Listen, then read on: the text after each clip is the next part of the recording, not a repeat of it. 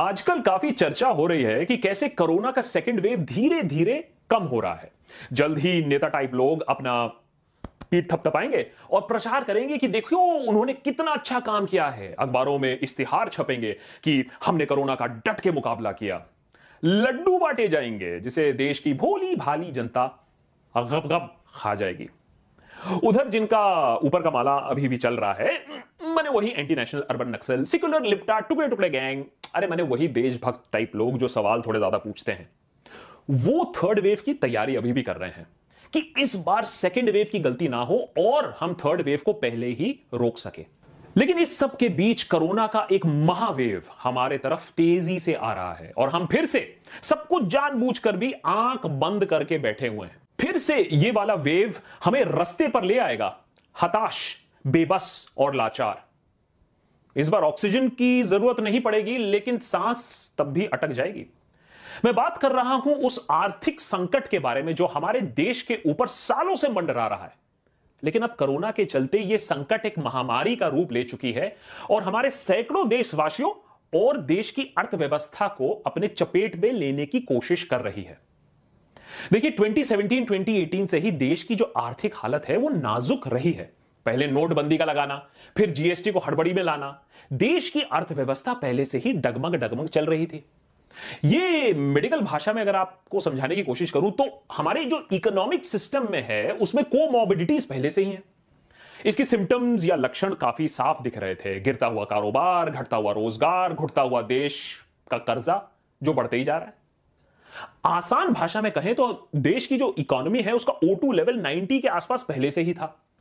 Corona के first wave ने इसे वेंटिलेटर पे डाल दिया। मिडिल क्लास जो पहले से ही चक्की पिसिंग एंड पिसिंग कर रहा था, अब वो लाखों की तादाद में गरीब हो रहा है। और गरीब देश में डबल हो गए कोरोना के फ़र्स्ट वेव के चलते चलते इसके बारे में हमने विस्तार में एपिसोड बनाया है, उसको जाके देख लीजिएगा। नए आंकड़े अब यह बताते हैं कि देश की जीडीपी 7.3 प्रतिशत, यानी 7.3 परसेंट से सिकुड़ गई है। देश के इतिहास में सबसे बड़ा झटका जीडीपी को अब लगा है। हालाँकि जीडीपी पहले भी गिरी हुई है, लेकिन इतना बुरा झटका कभी नहीं लगा है। सत्तर सालों में पहली बार हुआ है और इसमें नेहरू का कोई हाथ नहीं है।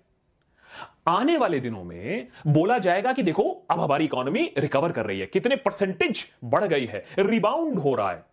लेकिन वो सब एक जुमला होगा। क्योंकि इतने गहरे खड्डे में घुसने के बाद आप कुछ भी निकलने की कोशिश करोगे तो परसेंटेज पॉइंट्स में वो बहुत अच्छा लगेगा।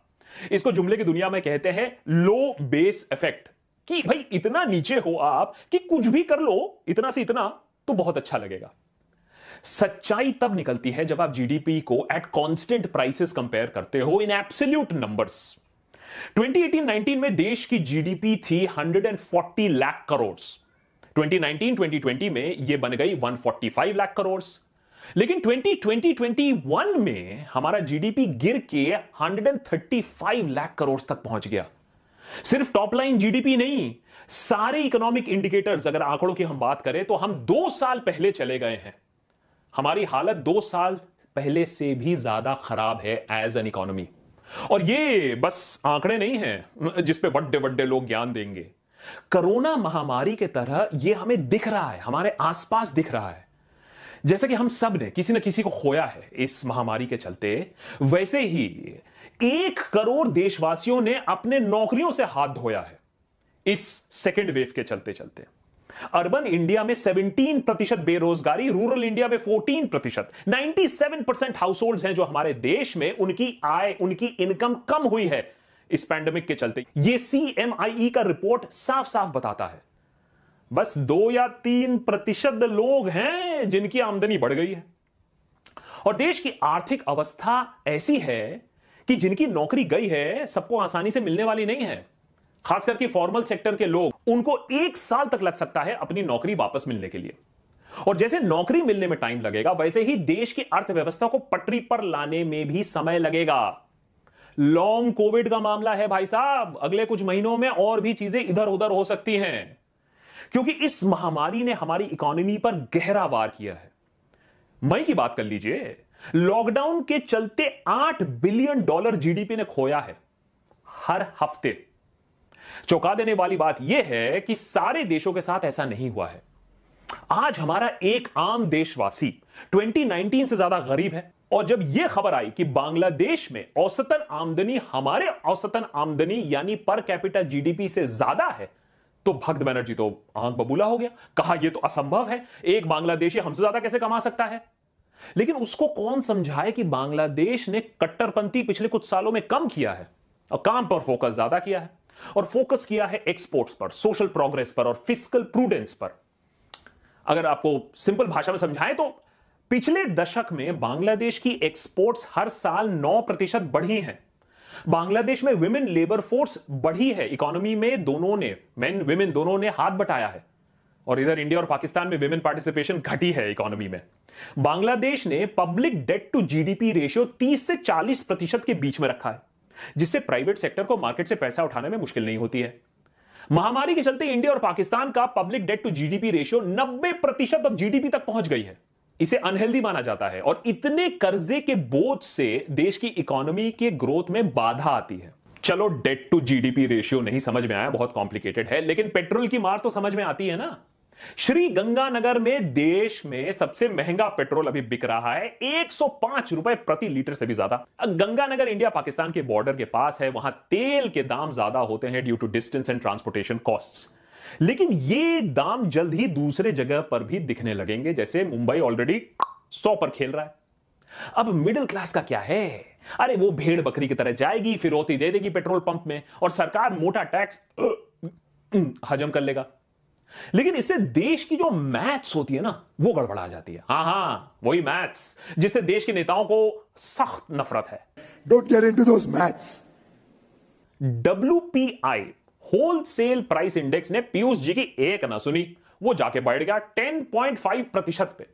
अप्रैल के महीने के लिए इन्फ्लेशन इंडेक्स का रिकॉर्ड है। भाई साहब रिकॉर्ड तोड़ दिया है। तो आप देख लीजिए पेट्रोल प्राइस जीडीपी इन्फ्लेशन सब तरफ़ से रिकॉर्ड तोड़े जा रहे हैं।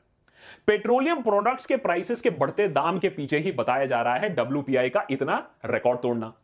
उधर इंटरनेशनल ऑप्टिमिज्म है। वैक्सीन रोल आउट को लेकर तो कमोडिटी प्राइसेस बढ़ रही हैं। हमें वैक्सीन मिले ना मिले इन्फ्लेशन ज़रूर मिल रहा है। इतना सब देखने के बाद भक्त बनर्जी कहता है, ठीक है, महामारी है, सह लेंगे थोड़ा और थोड़ा सा जेब हल्का हो जाएगा। लेकिन वहाँ बीबी का बैंक बैलेंस भी हल्का हो रहा है, क्योंकि एफडी में जो आपकी जमा पूंजी है, आपके पैसे बढ़ नहीं रहे घट रहे हैं। समझाता हूँ कैसे? बैंक के एफडी इंटरेस्ट रेट्स लगभग 5.5 परसेंट पर चल रहे हैं आजकल। एवरेज इन्फ्लेशन है 7 परसेंट अगर टैक्स नहीं भी लगा तो minus one point four percent आपको सालाना घाटा मिल रहा है। और अगर आप गलती से 30 परसेंट टैक्स ब्रैकेट में आ गए तो एफडी की असली कमाई टैक्स और इन्फ्लेशन के बाद माइनस थ्री परसेंट आपको मिलता है। इसीलिए लोग समझ रहे हैं कि सॉलिड स्टॉक्स में इन्वेस्ट करने से देश की इकोनॉमी को और उनके सेविंग्स को दोनों को बूस्ट मिल सकता है। पहले स्टॉक्स में इन्वेस्ट करना थोड़ा कॉम्प्लिकेटेड होता था, मैं मानता हूँ, लेकिन now thanks to apps like five paisa ये बहुत आसान हो गया है and quite popular as well 12 lakh से ज़्यादा कस्टमर्स आज फाइव पैसे के paperless hassle free award winning features को इस्तेमाल कर रहे हैं। देश की सबसे तेज़ी से आगे बढ़ती हुई डिस्काउंट ब्रोकिंग कंपनी है फाइव पैसा और ये आपका एक फुल इन्वेस्टमेंट ऐप भी बन जाता है। कैसे? अब इसमें आप अपना पूरा पोर्टफोलियो बिल्ड करिए equities futures and options currency gold commodities mutual fund सब में आप इन्वेस्ट कर सकते हैं एंड रियल टाइम ट्रैक कर सकते हैं। साथ ही आपको इधर उधर कान लगाने की ज़रूरत नहीं है कि अंकल और चचा ने क्या बोला है। Market research and stock specific tips आपको डेली मिलेंगे यहाँ फाइव पैसे पे। और थोड़ा सा स्मार्ट अगर आप इन्वेस्ट करेंगे, थोड़ा सा दिमाग लगाएँगे तो एफडी से ज़्यादा रिटर्न डेफिनेटली कमाएँगे। अब जो स्मार्ट है, वो तो अभी भी बचा के चल रहा है। कोई सही अपस्किल कर रहा है, कोई सही इन्वेस्ट कर रहा है। लेकिन क्या देश की इकोनॉमी जल्दी से पटरी पर वापस आ सकती है? बिल्कुल आ सकती है। हमारा देश आज भी लैंड ऑफ़ अपॉर्चुनिटीज़ है। बस लोगों को जुमलों में फंसाते फंसाते हम कहीं फंस गए हैं, लेकिन अनडुएबल है। याद है वो झूठे वाले सपने? डॉलर गिरेगा, रुपया बढ़ेगा, गोरे रेलवे स्टेशन पर भीख मांगेंगे। 2014 में डॉलर का रेट था 59 रुपीज़ आज हमारा रुपया गिर के 73 रुपीज़ टू वन डॉलर बन गया है। यह दिखाता है कि हमारी करेंसी की शक्ति कैसे घटती गई है। सारे इकोनॉमिक पैरामीटर्स को देखकर ही यह कहा गया है कि यह आने वाला दशक इंडिया के लिए मेक और ब्रेक होगा। पिछला दशक हम यूपीए की पॉलिसी पैरालिसिस और एनडीए के रॉन्ग पॉलिसीज़ के चलते खो चुके हैं। 2010 टू 2020 को कहा जाता है the lost decade of India क्या आने वाले 10 साल हीलिंग डेकेड बनेंगे फॉर इंडिया आने वाले 10 सालों में हमें अपने डेमोग्राफिक डिविडेंड का इमीडिएटली फ़ायदा उठाना होगा।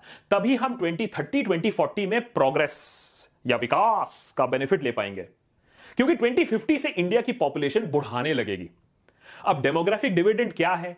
इससे आपकी ज़िंदगी से क्या नाता है? सोचो इंडिया के पास यह सबसे बड़ा ब्लैंक चेक है। और हमें इस ब्लैंक चेक को तुरंत इन कैश करना होगा। क्यों? इस एपिसोड में काफ़ी डिटेल में समझाया देख लेना। महामारी के तुरंत बाद हमारे सरकार को बहुत कुछ करना होगा। इकोनॉमी पे ज़्यादा ध्यान रेट्रोस्पेक्टिव टैक्सेस जैसे अजीब और गरीब हरकतें और नहीं चाहिए। बिजनेसेस को टैक्स टेररिज्म से बचाना होगा, नए बिजनेसेस को बढ़ावा देना होगा। सिर्फ़ अदानी और अंबानी से देश फाइव ट्रिलियन डॉलर नहीं बनेगा, हज़ार और कंपनीज़ ऐसी चाहिए। हमारी कंपनीज़ पे दुनिया दुनिया भर के लोग विश्वास करते हैं। इसीलिए स्टॉक मार्केट आज भी रिकॉर्ड तोड़ रही है। हुँ? हम्म? ऐसे कंपनीज़ को और भी प्रोत्साहन देना होगा। क्वालिटी कंपनीज़ को बढ़ावा देना होगा हमारे देश में। बहुत सारे लोगों की जमा पूंजी महामारी के चलते बहुत कम हो गई है। सरकार को उनके हाथों में कुछ पैसे देने होंगे जिससे कंजम्पशन बढ़े और लोग शायद सड़क पे न आ जाए। अभी सब अपना जो थोड़ा मोड़ा पैसा है बचा के बैठे हुए हैं। कोई ज़्यादा खर्चा नहीं कर रहा है।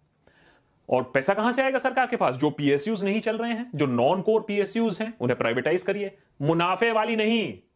पूरा एपिसोड है, समझाया है इसके बारे में आपको। यूनिवर्सल वैक्सीनेशन अमेरिका यूके जिस देश में आप देखिए एग्रेसिव वैक्सीनेशन हुआ है, वो महामारी से बाहर निकल रहा है। सरकार को मानना होगा कि उनसे गलती हुई है। वैक्सीन स्ट्रैटेजी थी ही नहीं। और अब तेज़ी से वैक्सीनेशन कराना होगा।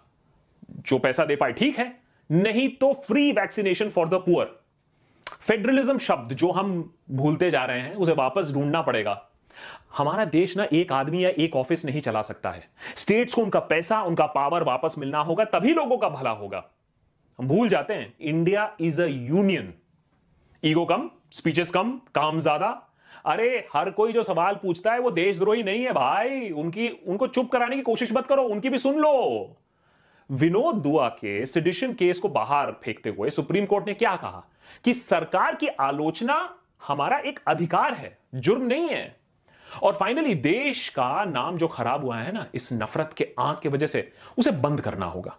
क्योंकि सबको बॉयकॉट बैन हेट करते करते हम कभी फाइव ट्रिलियन डॉलर इकोनॉमी तो बन नहीं पाएँगे। नेता टाइप आधा काम मत करो। सब्सक्राइब के साथ साथ बेल आइकॉन भी दबाओ। Thanks to five paisa for supporting this video आप अपनी अर्थव्यवस्था ज़रूर संभालिए। सरकार को हम बोल रहे हैं संभालने के लिए। जैसा कि मैंने आपको पहले भी बताया 12 लाख कस्टमर्स के साथ फाइव पैसा देश का फास्टेस्ट ग्रोइंग डिस्काउंट ब्रोकर है। पूरा इन्वेस्टमेंट पोर्टफोलियो आप फाइव पैसे में बना सकते हैं और ऐसा करना बहुत आसान है। यह भी बता देता हूँ मैं आपको। नीचे दिए गए लिंक पर जाइए। उसे फाइव पैसा डाउनलोड करिए अपना mobile phone number email ID enter करिए पैन और डेट ऑफ़ बर्थ को वेरीफाई करिए उसके बाद bank account number IFSC details भरो along with address and occupation ready आपका ई फॉर्म तैयार है, उसको साइन करो and you are ready to invest अब जिनको मालूम है कि डी मैट फॉर्म क्या होता था, उनको समझ में आएगा कि यार ये कितना आसान और लिबरेटिंग है, हा? और हाँ रजिस्टर करते समय enter the code offer 250 offer 250 code enter करिए, अपने अकाउंट में टू हंड्रेड पहले से ही पाइए, जिससे आप अपनी इन्वेस्टमेंट जर्नी स्टार्ट कर सकते हैं। डाउनलोड करिए, नीचे लिंक दिया हुआ है, एक बार ज़रूर ट्राई करिएगा। All the best for safe easy and rewarding investments